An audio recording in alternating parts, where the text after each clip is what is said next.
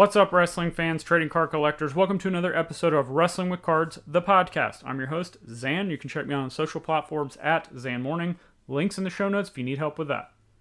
Today we've got part one of my interview with Chris Johnson, who's the Bryan Danielson, Daniel Bryan. Of course, he was Daniel Bryan at the time that we did this recording, but I think it's pretty good timing that he is now on top in AEW in the main events. People love to see this guy back, especially Chris. As I said, he's the Daniel Bryan, Bryan Danielson, whatever you want to call him, super collector. You guys know I'm a sucker for people who have player collections that aren't, you know, Jordan, Hogan, LeBron, Flair, Tom Brady, etc. I like all those and I have a lot of those cards. But I like to hear about the people who collect other things. We talk about how Chris got into wrestling and his passion that he has for it, his entry into specifically wrestling cards, and why in the world did he start collecting Bryan Danielson, Daniel Bryan, whatever you want to refer to him as. I'm already getting confused. We also talk about a lot of the aspects that go into being a super collector. For those of you who are unfamiliar, a super collector is basically a player collector, but they generally want 100% of everything possible of that player, or in this case, wrestler. Before we get into that conversation, though, if you want to further show your support for all the content I'm putting out, make sure to check the show notes again links to my YouTube channel, which I would be grateful if you would subscribe to and check out all the awesome videos and interviews I have over there. Links to all my social platforms, as I said, at Zhan Morning, if you want to follow me on whatever social platform you're wanting to find me on. Links to the other podcast I'm involved with, Worlds Collide, myself and Tony Vella having a blast over there. And of course, Patreon if you would like to become a member of the Wrestling with Cards community and have some exclusive videos, have your voice heard on the direction of the content, you want to join the booking committee? That's a thing on the Wrestling with Cards Patreon page. But let's kick it to the conversation with Chris Johnson. What's up, everybody? We've got Chris Johnson on here today. Welcome to the show. Hey, that's uh, thanks for having me. I kind of pulled you out of, I don't know, out of nowhere, and I was like, hey, let's do this interview because you've sparked something that really piques my interest that I like to talk about. But before we get to that, just tell people who you are, what you do, and how you got into wrestling. Yeah, for sure. My name's Chris. I'm from the the mean streets of Spring Lake Park, Minnesota, uh, just outside of Minneapolis. Maybe not so mean. Um, yeah, but uh, I got into wrestling. I don't even remember. I've been into wrestling my entire life, uh, since long before I could remember. Um, I think a lot of uh, a lot of the people in my family like wrestling, and that's just kind of how it started. Um, but yeah, I got into cards maybe around 1990. It would have been the uh, classic WWF uh, Series Two, the, yep. the WrestleMania cards. Um, we had a, a, convenience store about a block and a half away that would sell those cards and sticks of WWF gum. Uh, the gum was was horrible. It was sour and awful, uh, but I needed it because it was wrestling.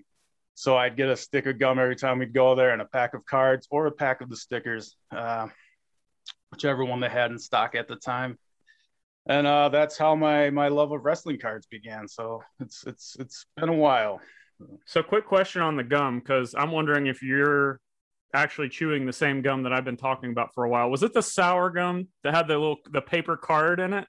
Yes. Yes. Oh my gosh, that I love that stuff. Like there was a there was a dime store that's in the middle of nowhere and when in the summertime when we would go to like the creek or the river or something for some you know just go swimming or whatever we'd always stop by there and they had it for 10 cents and i, I was like the, the gum i don't care about but i want these cards cards exactly. I, I, hated the gum it was so sour and uh, it was just ridiculous but yeah the cards cards yeah so I brought you on here because you are a Daniel Bryan player collector and soft spot in my heart for player collectors or people that have kind of interesting projects that they're working on.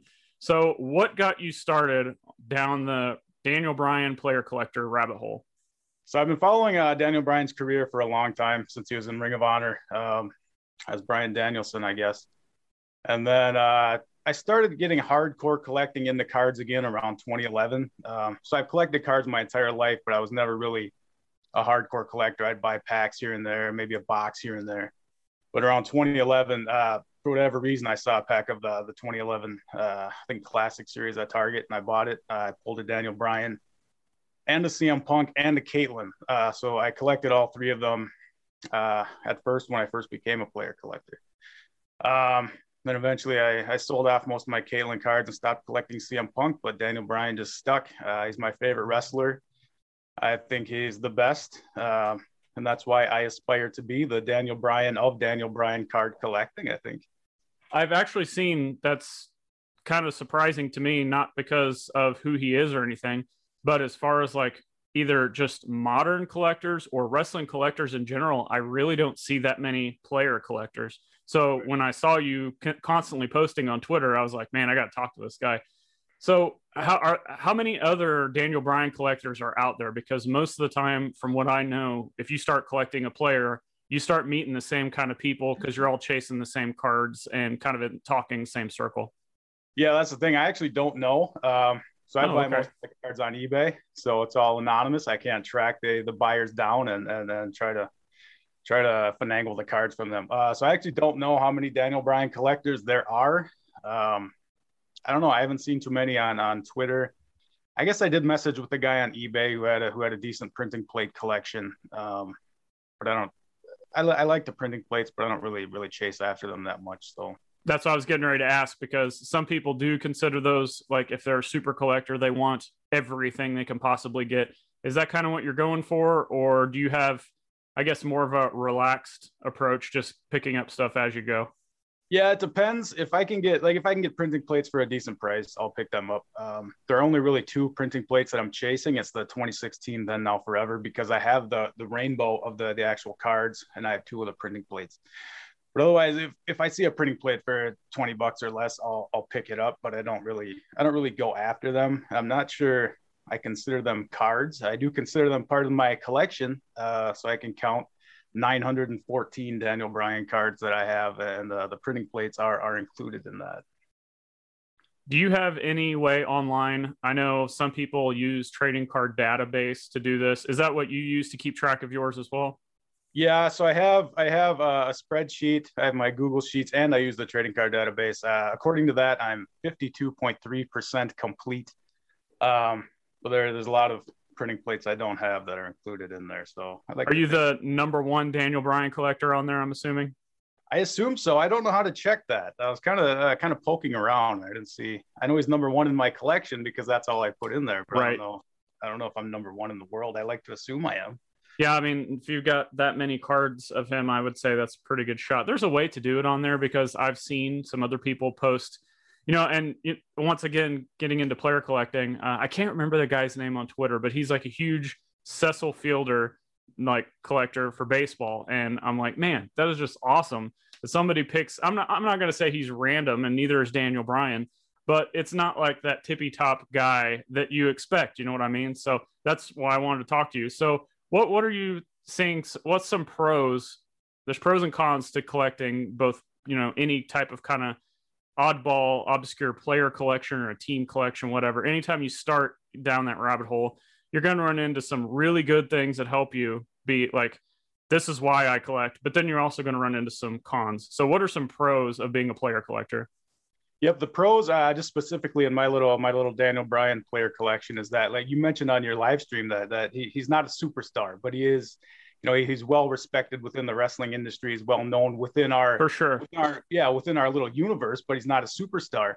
So in that sense if you're collecting on a budget you can get you can make uh, you can build a great daniel bryan collection for not a lot of money. Like if you're collecting hogan it's going to be you know tens of thousands of dollars if you have you know the the, the, the, the equivalent of the daniel bryan cards i have.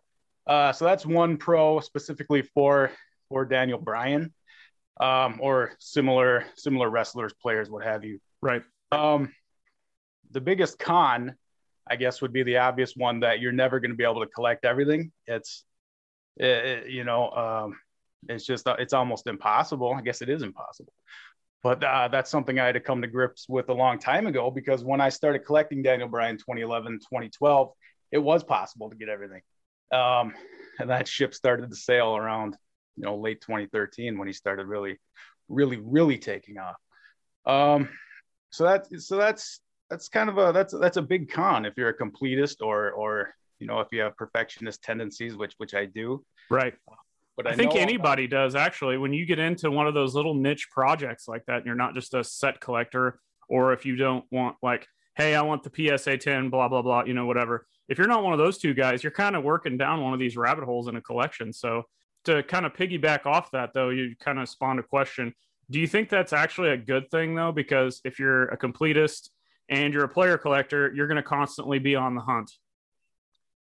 Yeah, yeah, and that, I mean that's the fun part, you know, kind of, kind of, you know, I'm on eBay multiple times throughout the day. Hopefully, my boss doesn't watch this and see that, but I have I have the alerts, the saved searches. I'm always on eBay. Um, and if there's a Daniel Bryan card I need, I, I will buy it. Um, hopefully, I get a good price on it.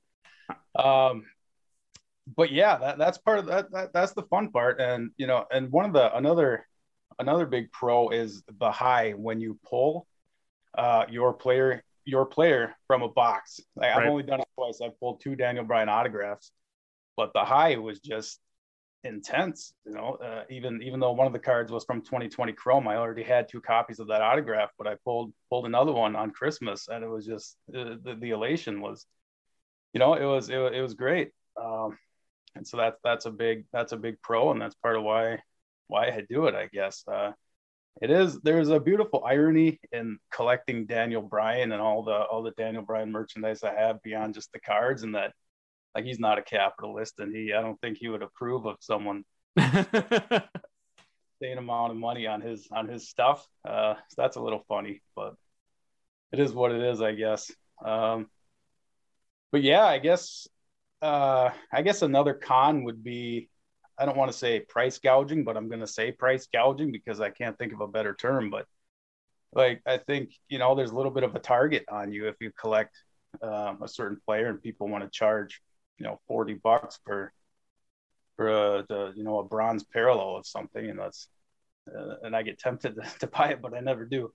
Um, yeah. So that's, that's kind of another con, but overall, I think, I think the pros are just, they outweigh the, the cons by a long shot we'll kind of go off the beaten path a little bit. Uh, do you collect any other cards of so, anything?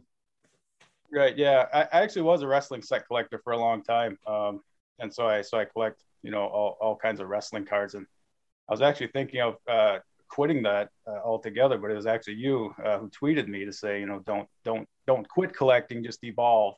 Right. And that's kind of how um, I went back in the collecting just Daniel Bryan. I figure I'm spending all this money on sets and all this money on, on Daniel Bryan cards. I can just spend all my money on Daniel Bryan cards instead. Uh, but I don't really collect a lot of other cards. Um, in terms of wrestling, I guess I play or collect Allysin Kay and, and Piper Niven as well. I collect some baseball cards. I'm a, I'm a Minnesota Twins fan, unfortunately. Um, and so I'll collect some of those singles, but mostly, mostly Daniel Bryan. So, since you were a set collector and you kind of know the different aspects of wrestling cards and the hobby, uh, do you think there are any advantages to being a player collector over a set collector, or just maybe a different way to do it? Like, since you've done both, how do you perceive that now?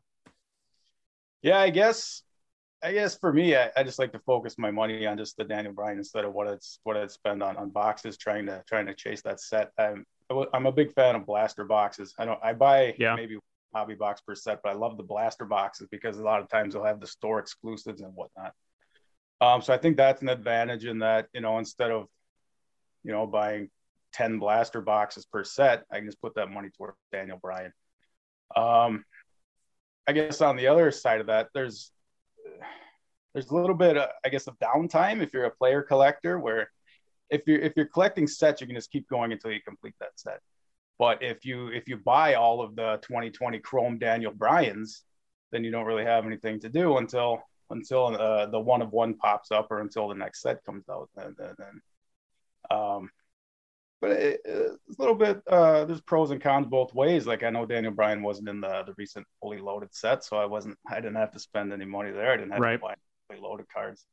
I think that could be an advantage, actually. Now that you put it that way, like if you're kind of sitting on the sidelines because you don't see anything you truly want, that is an advantage of a player collector, a team collector, you know, whatever. Because I think you can wait till, like you said, that one of one's going to pop up, and all of a sudden you've got this money that you haven't just been thrown away on nonsense that you really don't care about anyway. And there you go, you can pull the trigger. I'm sure that's happened to you a few times. Quite a few times, yeah. I see that one of one, and I just pounce. Um, but I don't, I don't buy, I don't buy every one of one that I see. Um, I mean, I could, but I do want to be I do want to be slightly uh, responsible with my with my finances. I do have the the background in accounting, so I, I try to be a little a little uh, uh, frugal, I guess. But um, love it. sure. That's me too. I don't hardly pay market price for anything, and uh, I get I get a lot of times people if I'm like buying out a collection or something, they're like, "You're just going to resell these, aren't you?" And I'm like, "Yeah, but that's part of business. You know, you're you can do the work yourself on eBay, or you can just you know I'll, I'll take it from you and I'll do the work." So speaking of that, do you fund? How do you fund your PC? Is this just uh, life money? Is it stuff you're selling? Like how how does that work for you personally? So it's been a lot of just uh, my money uh, until fairly recently. Um, I did start selling on, on Mercari. I sold a lot of uh, old wrestling shirts, and I made a made a cool cool uh, uh, made a cool net there. So I'm using that to, to kind of fund my my cards. I never really looked at cards um, as an investment until relatively recently. Yeah. Um, and so, you know, I so what I paid for my Daniel Bryan cards, I've gotten a ton of deals. I've gotten a lot of really good deals. Um, but I've overpaid a little bit too um, over the course of you know the, a decade. Um, but I think overall, I think I'm I think I'm up. Uh, I think I'm up pretty well. Do you think? Uh, well, I guess I should say, if, um, have you sold any of the Daniel Bryan cards to maybe move into another one, or is it mainly just duplicates you've sold? Any cool stories with that? Uh, no, I have mostly sold duplicates. I uh, um, it's like uh, when I posted that I was going to be sorting through my five thousand count boxes, and a lot of people a lot of people wanted uh, cards from there, and, and I get uh, I get sentimentally attached to these cards, which I shouldn't do. But I don't think I could sell a Daniel Bryan. Like I have, I have like ten copies of his 2010 WWE. Um, a lot of people think it's a rookie card because they're not aware of the, the, the previous cards. I have I have a bunch of copies of that, and I probably should sell them now that it's like a like a five six dollar card. But I just I can't pull the trigger on that yet.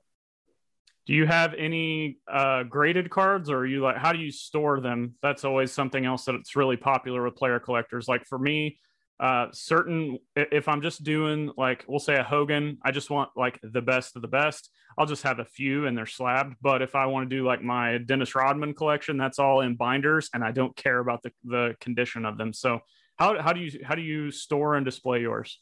Yep. So I'm a little in between. Uh, I did have everything in binders, everything. Um, which was just ridiculous with some of the one of ones. I did have them. Oh yeah.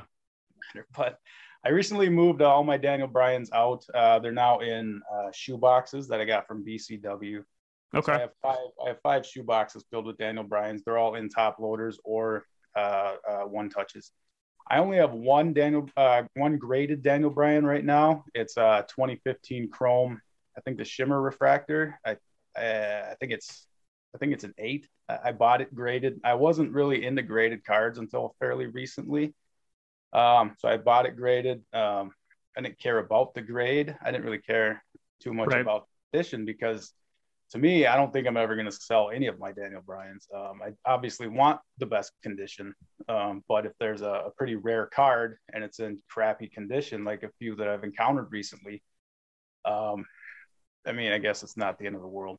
That's how I am. I mean, like, I, in my opinion, if you are a collector, like a player collector or a team collector, or something like that, unless there's a specific card you can't find raw and you need to buy it graded, if you're not reselling, I really don't see any purpose in grading because, like, even if in my opinion, even if you got like a damaged or a fake card, if you still need that card for your collection, it's part of your collection. And if you didn't spend very much on it, then who cares? Like that's one aspect that I think grading, like it doesn't have any place in if you're not trying to resell or if you don't have like super high end cards. Do you agree? Yeah, yeah, for sure. Um, I, yeah, I recently sent uh, my first few cards in for grading. Uh, uh, a couple Alexa Bliss cards, a couple Daniel Bryan. Nice. yeah, and I was I was I was planning on selling the Hogan and the Alexa Bliss uh, to pay for more Daniel Bryan cards or to pay to get more graded. Mm-hmm. My thing is, uh, I, I, don't I don't care too much about the grade. I'm, I, you know, I want I want a good grade, but I just like the feel of the slabs. I think they feel yeah. really so. well, and on some of the stuff, my thing, and I'm sure you know you've seen it on some of the videos, it's authenticity, especially on that older stuff. Like even if you're getting like a you know BGS, PSA, SGC one the fact that you know it's not a fake is worth it all right there. Because I mean, we're seeing tons of reprints and fakes and all kinds of stuff popping up with today's technology recently. Have you ran into any of that with your Daniel Bryan stuff? I don't think no, I don't think I have any fakes. Uh, I have gotten some damaged cards from from sellers who who were just uh, reckless. Thankfully, a lot of the sellers bust out their best roll of paper towels to. Oh ship. my, yeah. yeah. I guess that's an interesting story. Uh, I bought a, a 2020 Transcendent green Daniel Bryan autograph, and the seller, you know, he wrapped it in, in paper towels, whatever. But you know, some of them were some of them there were some stains on the paper towels. I think I paid a little bit of a premium for some. Wow. one of one. yeah, one of one. So that, that's that was a little annoying. Um, yeah. Otherwise, I don't know. There's just a, a thrill in, in, going out to the mailbox and getting uh, an envelope with Daniel Bryan and just the best. That was part one. I hope you guys enjoyed that. Stick around next week for part two of my conversation with Daniel Bryan, Bryan Danielson, super collector Chris Johnson. I thank you guys for listening. If you enjoy this, please leave me the Dave Meltzer five star review. Share this with a friend. Please subscribe. And until next time, keep collecting, keep having fun. We'll see you.